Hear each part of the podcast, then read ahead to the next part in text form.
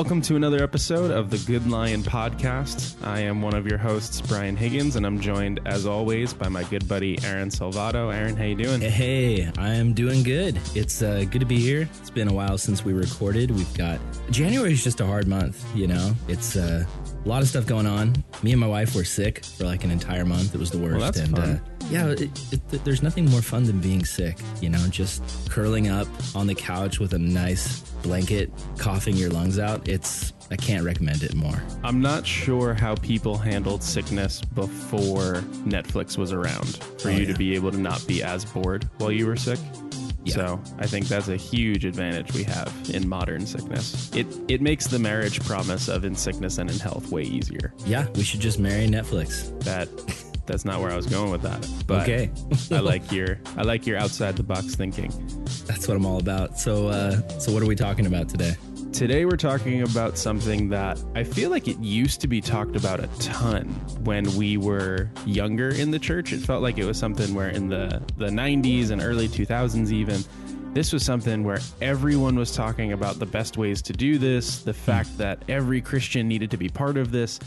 And now it just kind of feels like something that's off on the side that is definitely worth bringing up again because it's one of those topics where as soon as you bring it up, everyone feels like they should be better at this than they are. Hmm.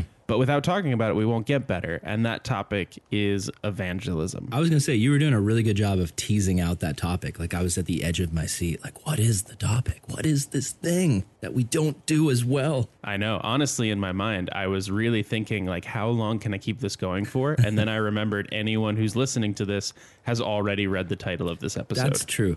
And wouldn't it be great if that was just the whole wasn't show? as suspenseful. if it was just 45 minutes of you like teasing out the topic and me just sitting there like, what's it to be? What You're like, wow, this is really interesting. yeah. I wonder what he wants to talk about. So evangelism, and yeah, why don't you go into that a little bit more? Like, wh- why do you feel like things have changed with how we talk about it?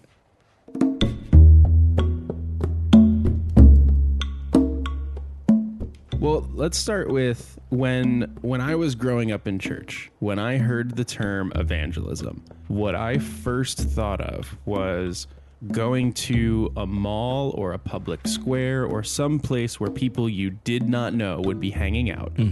and randomly going up to someone and saying, "Hey, do you want to talk about if you're going to hell?"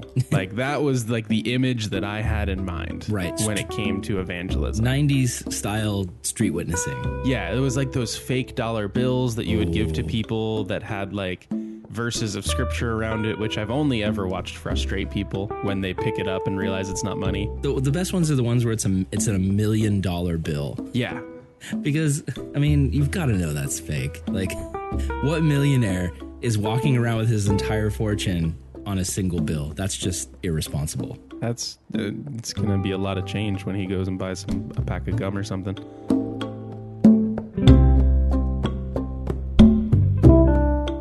But this was kind of the image that I think many people have grown up with of what evangelism is. And in part, rightfully, we have really expanded what it means to evangelize. People have started talking about things like friendship evangelism. People have started uh, talking about the idea that you can evangelize with your very actions um, to the point where evangelism has kind of become so many things to so many people that very few, at least I feel, very few people, and I include myself in this, I'm one of the people not doing this. Very few of us are actually making evangelism a consistent habit in our lives. Is that something you'd agree with? Yeah, I mean, it's so here's kind of my perspective on it. I grew up in the 90s and I was in youth group in the early 2000s, late 90s, early 2000s, I think. And, you know, for me, um, my exposure to evangelism was I had a great youth pastor and they took us out street witnessing. And the style was very 90s like it was very um apologetics based. So kind of like what you're saying and going around and um asking people things like uh, i think we were we were going off of the ray comfort way of the master stuff and we were kind of learning from him. Um but uh we would go up and ask people like hey so are you a liar have you ever lied uh have you ever stolen anything. Great intro to a conversation, by it's the way. great. It's a, the best way to start the conversation. Are you, you one of them liar people? You, you, you one of them, they're liars. Um, we did not go around asking people, so have you ever committed adultery? Um, that probably would have been crossing a line. But yeah, that was kind of my first exposure to it. Tracts, um, quizzes, things like that. It was a very kind of late 90s, early 2000s way of doing it. And, you know, later on, when I became a youth pastor, I started doing street witnessing as well, but I took a different approach that was more grounded in um, conversation and just getting to know people, finding out who they are, what they believe. And um, that worked pretty well in a lot of ways. Um, but then going back to what you're talking about, where a lot of people don't make it a part of their regular lives, I'll be honest, since I left my full time ministry position and moved to Oklahoma, and now I'm outside of the church and I'm working a job and focusing on that. Uh, it's become a lot harder to focus on evangelism. I kind of had it easy when I think about it because I was a youth pastor and I could schedule evangelism events into my schedule um, which was great. Don't get me wrong, but uh, yeah, no, I mean, I am somebody who has led an evangelism ministry, but I will fully admit how hard it is to work evangelism into regular daily life. All that is great. I love everything you're saying right now. It's, these conversations are what made us want to do this particular kind of episode because Yeah. I have known for a while that evangelism is something that's very near and dear to your heart. It's something that, um, to the best of your abilities in the different seasons of life, you've really prioritized it in the ways that you can and, and you care to prioritize it. You know, it, it's one thing Yeah. to let a spiritual habit, you know, g- get pushed to the side, I guess, for a season, but to still value it as a spiritual practice. Um, in all the conversations that we've had, I've always felt like you care more about this than I do. And this is just me being honest. I've never felt particularly gifted in evangelism. I've never felt like it was the thing that I wanted to do. I always Yeah. kind of thought like there were two kinds of pastors where one is the kind who wants to be Greg Laurie and go out and preach the gospel and see a bunch of people get saved. And the Right. other wants to take all of those people who are newly saved and watch them grow in the Lord. So Right, I've kind of like the difference between an evangelist and a shepherd, right? Yeah, and I've kind of built that divide in my mind to I think just make me comfortable Yeah. with the fact that I do not evangelize the way that I should.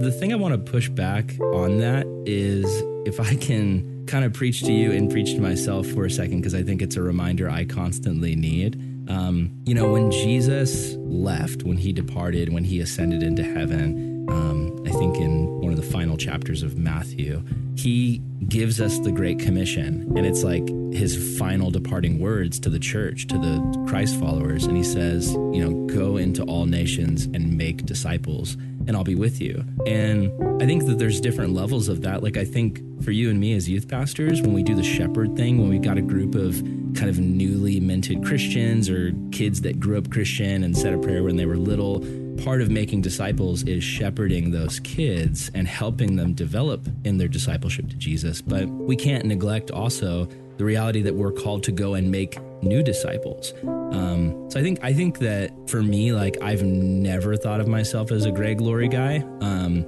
I've never aspired to that. Like I have so much self doubt that like the thought of filling out a stadium in my mind for me to do that is an impossibility.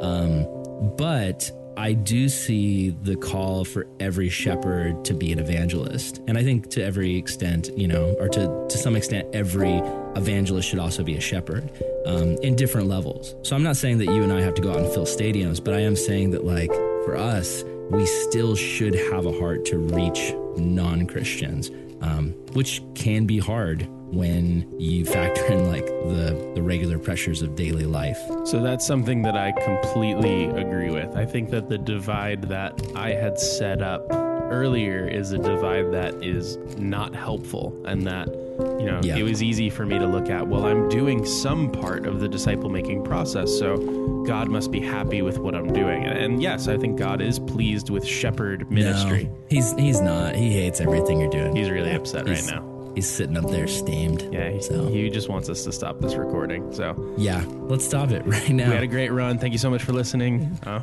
Podcast over. kind of me kind of laying a little bit of groundwork for what this episode will be.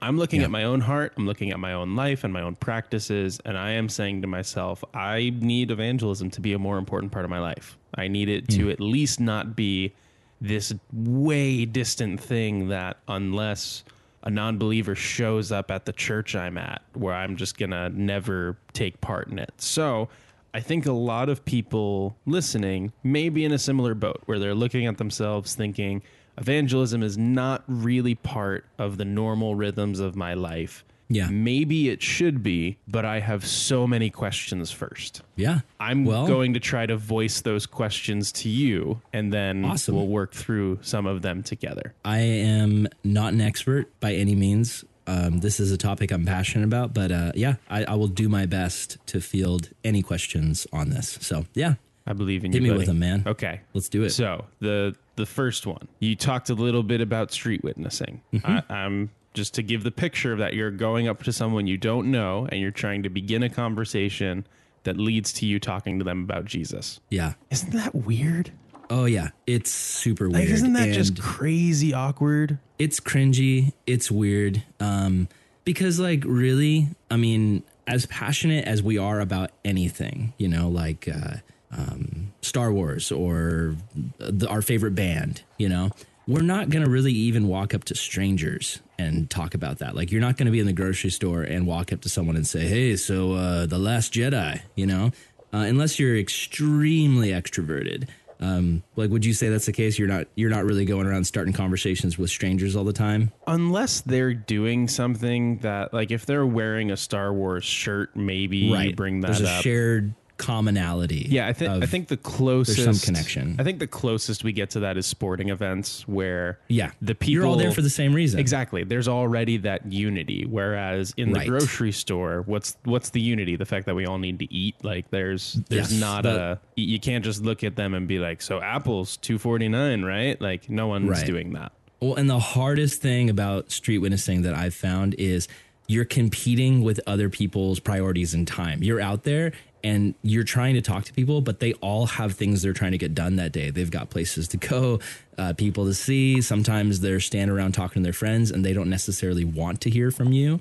Um, so I'll just share a really quick story um, that kind of sets up how I got into this and just how I initially started to push back the awkwardness.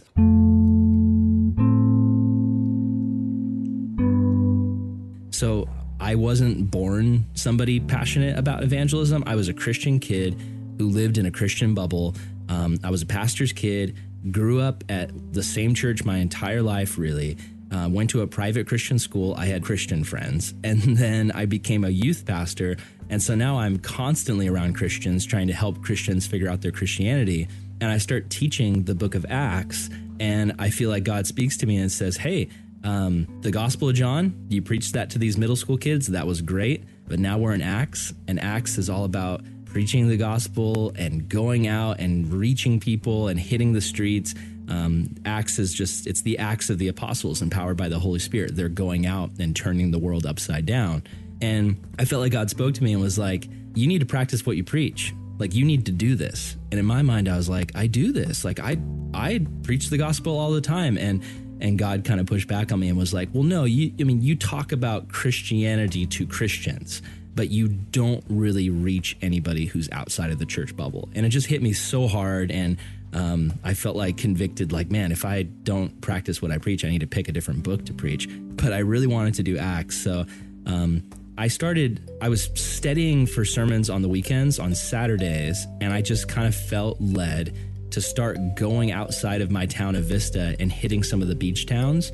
And so the I remember the first time I did this, I went to Oceanside, uh, California, and I was studying for my sermon on a Saturday. And um, I felt just like God, if there's anybody out there you want me to reach, let me know. And I see this guy I'm walking on the street and I see this guy by a stop sign and I feel like God says that's the guy. And so I start walking up to him and then he walks away and goes left and then he I go right. So we're walking away from one another and in my mind I'm like, yeah, I kind of chickened out. Sorry God. Um, you know, I guess that wasn't the guy and God's like, "No, that's the guy."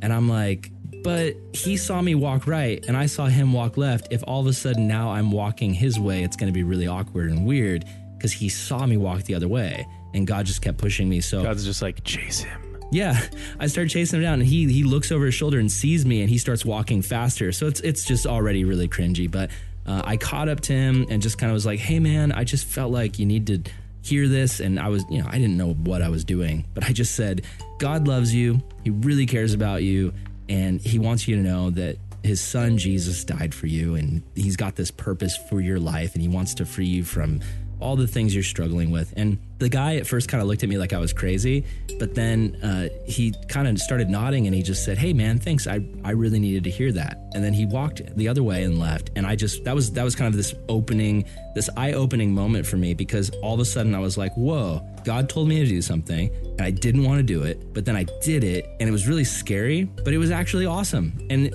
that that guy said it was something he needed to hear and so it was it was like this door got blown open for me and that was kind of for me like my introduction moment uh, to evangelism and talking to strangers about jesus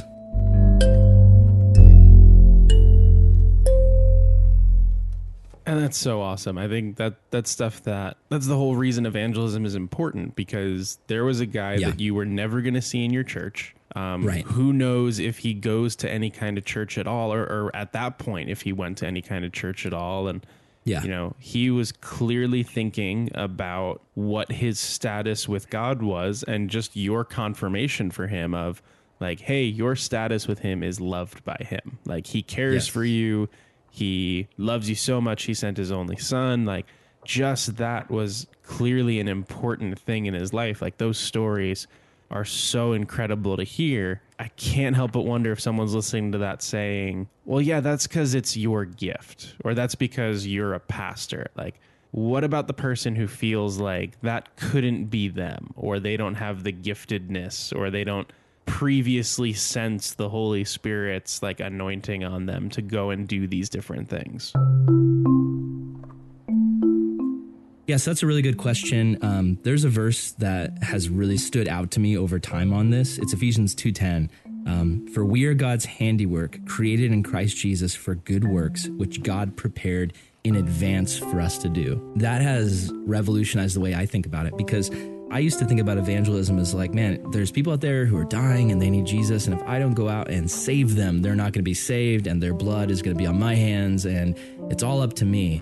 And what I've realized is God has gone before us and created good works for us to do. He's set up these moments, these opportunities that I truly believe are all around us. Like, I think pretty much every time we hit the streets, there are people in our path that God has potentially prepared, like conversations that He's set up. And if we would just tap into it, um, I almost think of it as like, you know, in the way of a Jedi, um, being sensitive to the Force and knowing what the Force is guiding you to do. I know we're not supposed to think of the Holy Spirit as a Force, but honestly, it's something that if we're open to it, and for me, like what it comes down to a lot of times is 90% of the time when I'm hitting the streets, I'm not thinking about evangelism. I'm thinking about the grocery list that my wife gave me, um, or what I'm trying to do, or the meeting I have to go to.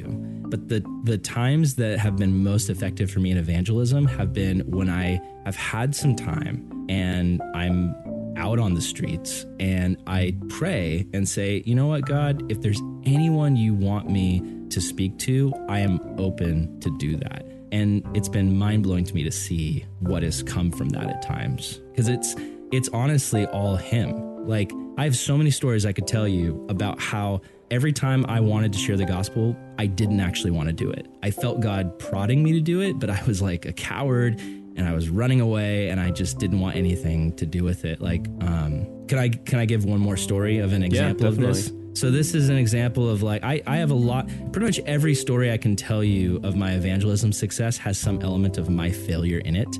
Um, one time I this is uh, after a while I had started doing street witnessing often, um, and I I felt like it was something I was starting to get gifted in, but God just kept humbling me and showing me how it has nothing to do with me.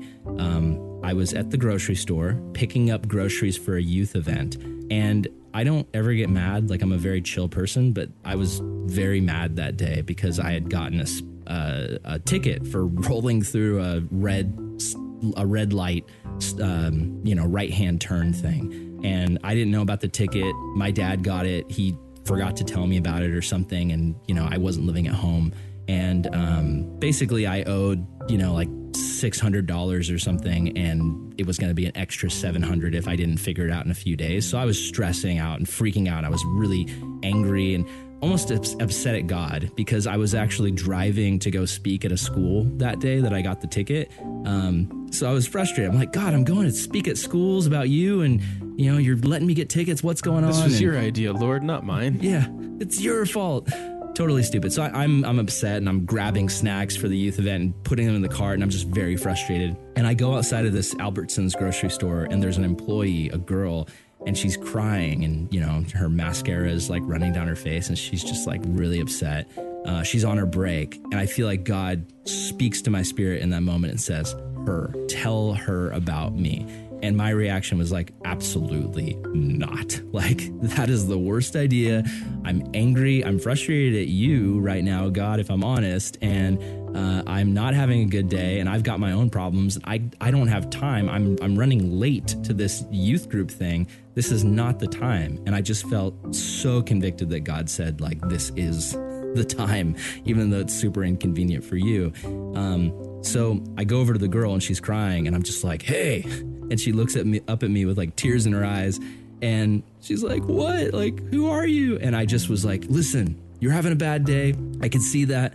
But you need to know Jesus loves you and cares about you, and you're you're precious to him, and he just wants you to know him. And I, I mean, I, I like how you so even awkward. sound angry as you're saying this. Like I'm just picturing you like standing over, and be like, "Hey, Jesus well, loves I, you. Stop I it." I was so stressed. I was so stressed in the moment to get to this youth group thing on time. But I, I said all this to the girl just really quickly. Like I, I was kind of just wanting to get it over with. And she stands up and like starts weeping. And she gives me this hug. And I'm like, what is going on? And she says, I'm a Christian. I haven't spoken to another Christian in six months. I haven't been to church. I've felt so disconnected from God. Um, and I've been praying that God would send someone to encourage me. Thank you so much. And I, I totally start tearing up in that moment. And I, I switched from frustration to just being so ashamed of how I wanted to skip this opportunity. Uh, I wanted to run away from it and leave it, but it was there, and God pushed me to step into it, and I was I was just like, oh man, like how how do I deserve this? Thank you. It's it's God that's doing this work, and it's just that continual reminder to me that it's not up to me. God is preparing these works in advance, and really, it's just something we need to step into.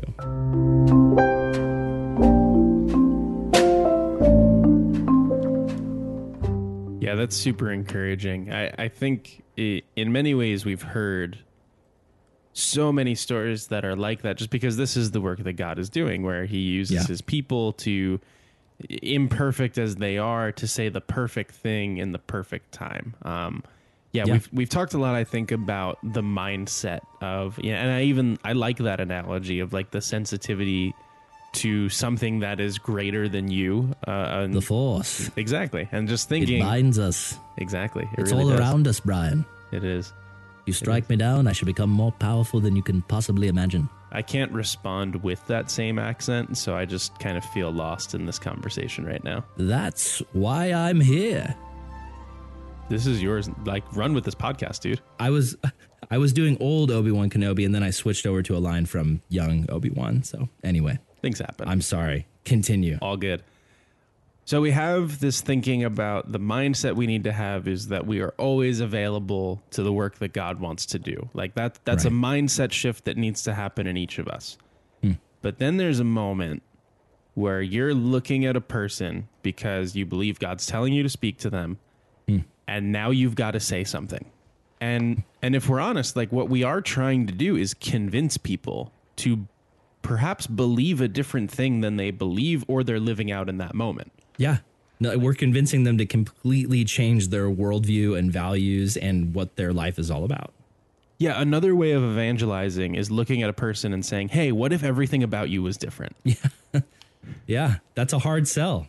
That's a hard thing to say to somebody. And so because that's a hard thing to say to somebody, there's a lot of kind of like pre-made programs of here's how you know, you were talking already about, you know, the way of the master and, and different Right. programs that are like that of evangelistic series series what's the plural Right. of series? Serii? Siri, Serial?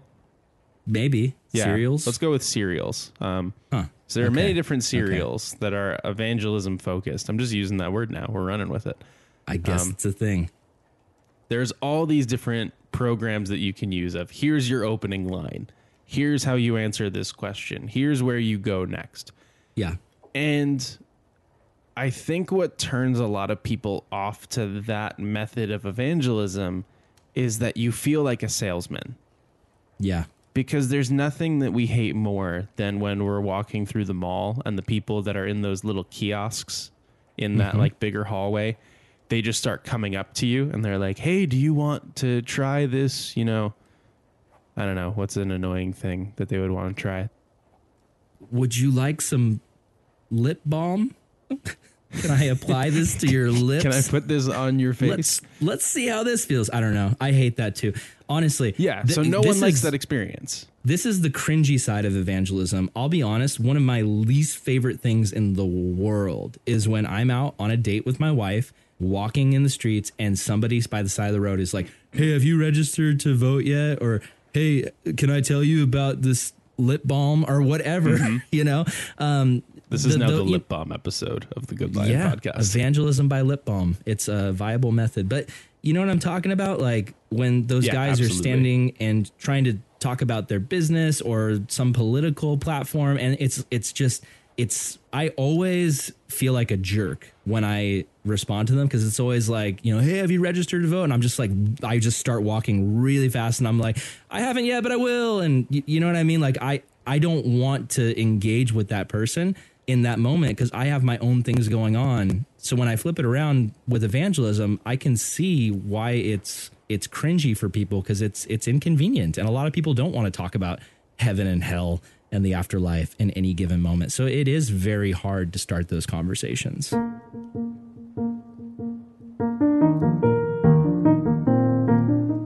So then, when it comes to actually beginning them, are there any things that you've discovered that, not like your own, here are the four questions method or anything like that, but is there anything that you found that it doesn't, I don't, I don't think that anything will fully remove the awkwardness of that moment, but I think Yeah. there are things that may decrease the awkwardness of that moment. Totally. Are there any things you've learned along those lines? Yeah, yeah. Um, so here's what I'll say. Again, I'm not an expert. I've had things work for me, but what I can genuinely say is the method wasn't really, I think, the the driving factor in anyone receiving the Lord in the situations where they did. I think the factor was just the the presence of the Holy Spirit and Him setting up the work in advance. Um, that being said, I do think that there are certain techniques that may have worked well in the 90s, but I don't think they work well now because of what we'd call kind of a post Christian, postmodernism. Um, people are not, people are so over religion. They're so skeptical of religion and they're so just, uh, they're, they just are so resistant towards religion that if you if your opener is the 10 commandments a lot of people are just going to roll their eyes at you and walk away. Um, you know this is the age of the internet. This is the age of skepticism anyone can google anything uh, and, and get the information that they need about anything. I think the 90s were a simpler time. Um, would you agree with that? Like do you do you get what i'm getting at there with Yeah, kind of definitely. that resistance that people have? Okay. Yeah, I think a lot of the 90s methods kind of relied on the idea that living by a, not even by Christianity, but I guess I- I've heard a lot of people using the phrase like a traditional ethic or a Judeo Christian ethic. right. Like generally the understanding, I think, behind those methods is we all recognize living this way is probably the best thing. Yeah. And I think now we're at the point where that's entirely out the window. We've progressed so much past that to the Yeah, point the- where, yeah, if you have the any stink of religion on you, people are just going to reject you and roll your eyes. So, um, so when I talk about like what I would say are my methods, you know, um, again, it's driven by the Holy Spirit.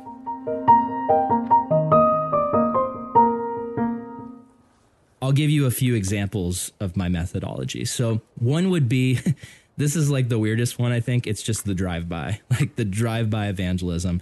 Um, and it's just like Are you in your car when this happens? uh, there have been a few times where um, I've been driving youth kids around and they've rolled down the window and just yelled "Jesus loves you" at people, which sounds stupid, Evangelism. but like here, here's here's my this is not my favorite method, and this is probably five percent of the time this is happening with me. It's not the norm, but I I would say don't discredit it. I know a guy named Brad Hall who's a missionary in Australia, church planter me and my dad saw him on a missions trip and I asked him how he got saved and he said literally he was on the pier in Oceanside and a surfer walks up to him and says, "Hey bro, did you know Jesus loves you?" And Brad was like, "No." And then the surfer was like, "Well, he does, dude." And then he just walked away and and Brad was like for 3 weeks sitting around going, "Who is Jesus?" He had never heard about Jesus. And he's like, "Who is Jesus? Why does he love me?" And he knew, you know, Jesus was connected to church, but he didn't know much about Jesus. And he had friends who were Christians. So he reached out to them and said, Hey, this guy told me Jesus loves me. What is he talking about? Can you explain this to me? And next thing you know, he's got the gospel in him. And now he's in Australia planting churches. So I'm just saying, don't dis- don't discount God's ability to work through you simply telling someone Jesus loves them. That's amazing. Is it better to have, uh, you know, a much better uh, evangelistic, you know, four point thing? Sure, but God can work through the simplest of messages. So that's method one. Method two, I would say, is be a good listener. Like, so if you live in a city where there are young people just kind of hanging around, you know, skate parks, park parks, regular parks, um, you know, burrito shops, whatever, um, it is possible to get in conversations. Like, it's it sounds terrifying, but there there's been times where me and my group we've just walked up to people and sat down next to them and just started talking to them. And don't open with the gospel in this method. Like just start talking to people. Just start getting to know them. Ask them questions about themselves. And then what I found is great at times is asking people what they believe. Like, what do you believe about God? Like, what do you believe about the afterlife? Like, is there anything uh, past this? And yeah, like most people, if you start asking those questions, most people are gonna figure out what you're doing. Like, they're they're gonna know that you're you're trying to reach them. They're gonna assume you're probably from some religious group. But if you lead with just here's what I believe and here's why you should believe it. Uh, People aren't going to respond to that. If you let them talk, and it's not just letting them talk for the sake of letting them talk, you're getting to know them as a person. You're finding out about their core beliefs. And there's been times where I've been listening to somebody who is telling me that they're a Buddhist or that they're kind of a new age person or that they're a Muslim or something. And and then don't do the apologetics thing where you start trying to destroy their worldview. Well, did you know that uh, actually your belief is wrong because this, this, and this? Um, don't shut them down hear them out and listen to them and then what you can do is you can say to them like hey so you know can i tell you what i believe and then you're able to share the simple gospel with them and i found that to be really effective with people because when they feel listened to they're way more willing to listen to you and then ask questions and your goal going into it should just be this person needs to hear the gospel not I need to destroy this person's whole worldview. Um, now, if somebody does have a bad worldview, it's not wrong to start gently picking apart that stuff and getting them to think critically about their worldview. Um, but it's different than kind of going in with that idea of like, I'm going to destroy this person. Does that make sense? Definitely. Yeah. I, I love the fact that you're bringing up this particular method because this is the only method I've ever felt comfortable evangelizing with. It's great. It's a good Um, one. I've, I've tried doing other things and um, tried walking people through like a path of questions. Like I remember, um, quick youth pastor story. We were doing an evangelism event, and normally, like when you go and do that, it's it's scary as the youth pastor because you have to be like the good example of how evangelism should go, or Yeah. at least you have to be the example of willingness and things like that. And so I had, you know, a seventh grade student with me, I believe, at the time. And we walk up to this person. And I'm like, hey, do you mind if we like ask you a few questions? And he's like, yeah, sure. And we tried doing like a way of the master thing of like, you know, do you believe that, um, you know, do you believe like the Ten Commandments? I forget exactly how we did it, but basically we asked him like, you know, do you believe you've ever sinned? Like in, in not so many words, but that's what we we asked him. And he was like, "Nope." I was like, "Wait, what now?" And he was like, "Yeah, I think I'm I'm doing really good." And I was like, "So you believe that in every area of life you're perfect?" And without like batting an eye, he looked at me. He's like, "Yeah." Next question. Well, and if you don't believe in the concept of sin, like if your morality doesn't have that category in it, you're going to view yourself a lot differently, I think. Yeah, yeah, exactly. And and so like that is the one moment that I can look at of just asking him, "Hey, do you agree with me?" Like completely went nowhere. Whereas what I would normally end up doing with students that I was leading is we would go up to people and I would even just begin with I actually got this question from an As Cities Burn song. I don't know if you guys know that band. No, I don't know who's you guys. I'm only talking to the podcast uh, listeners. yeah, if you want to text me, I guess, and let me know if you've heard Here's about Cities Brian's Burn. phone number. Text him if you know the band. Yeah, you could do that. Um, We'll put it in the show notes. terrible idea. Yeah, it'll it'll be there later. Um, in one of their songs, um, the song is about like the bigness of God being more than we can comprehend, and so it opens like with a little like slow musical thing, and and it's people talking about what they believe about God. Um, and they open on the question, Who do you think God is, or what do you think God is? And then people just start throwing out all these different ideas. And I've definitely found that by by being willing to say, I am interested in your view of God and not just mine, Yeah. people's walls come way down. Oh yeah, absolutely. Because I mean, I don't know about you, but I don't like it when I'm on the street and someone comes up and just they just want to tell me things. They just want to preach at me and shove things down my throat. Like I don't want that, but I do love dialogue and I love a good conversation. I think most people these days do. They they value dialogue and they they can smell if you're just trying to sell them something. But if they believe that you really actually care about them and you want to hear from them, that's a game changer. And and I think that you can't fake that. Like you have to go into it actually believing in your mind like I care about this person and I want to hear what they have to say as well.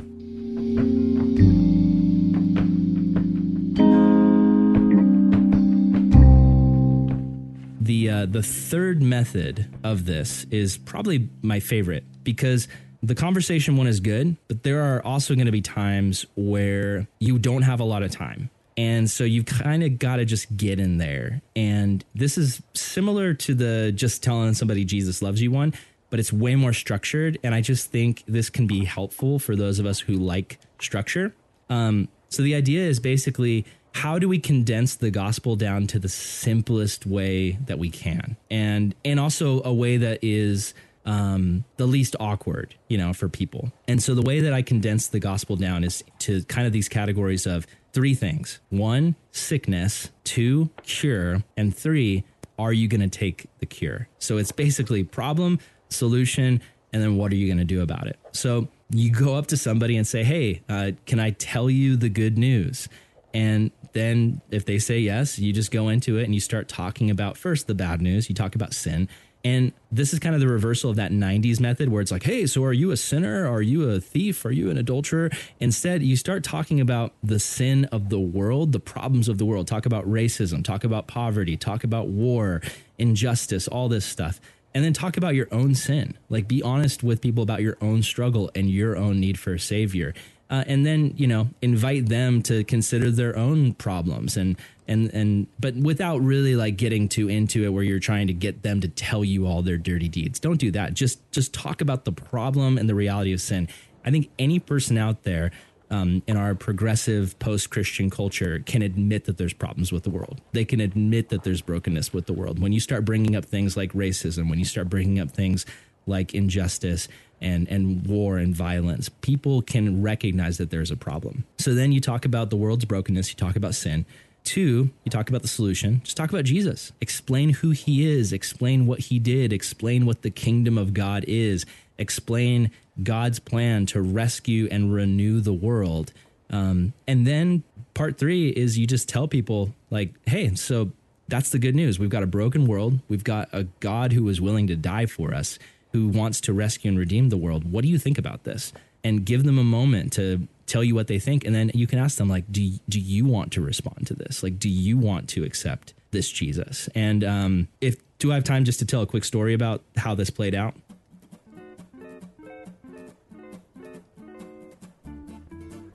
Okay, so my story about this, um, and again, again, it's a story that involves my failure to do a good job of this. Um, but it's great to see how God swoops in and just does something miraculous. Um, so at that point, I had started doing street evangelism with my kids, my youth group kids. I would usually take them to like a beach town, you know. Uh, in this particular instance, we were in Encinitas. And so we were down there probably about 15, 20 kids. We go to a cliff to overlook the ocean, and we have this, you know, beautiful moment of prayer where we're asking God, you know, fill us up and give us the, the power that we need to go out and share the gospel. And then, uh, as we're done praying, a surfer walks up to me and the kids and is like, Hey, what are you guys down here for? And my response should have been to preach the gospel. Let me tell you about it. But my response was just like, oh, we're just hanging, man. And he was like, he was like, cool. And he left, and all 20 kids looked at me like, oh my gosh, this is the guy leading us in evangelism? This is stupid. Um, so that was embarrassing. So uh, I get my small group of kids. We had volunteers there. We were dividing the kids up into small groups. And so I've got um, two boys and then this girl named Lexi and I say to the kids, um, hey, so you guys, I'm not going to direct you. We need to be directed by the Holy Spirit. So let's just take a moment and, uh, you know, the Holy Spirit guide us and tell us where to go.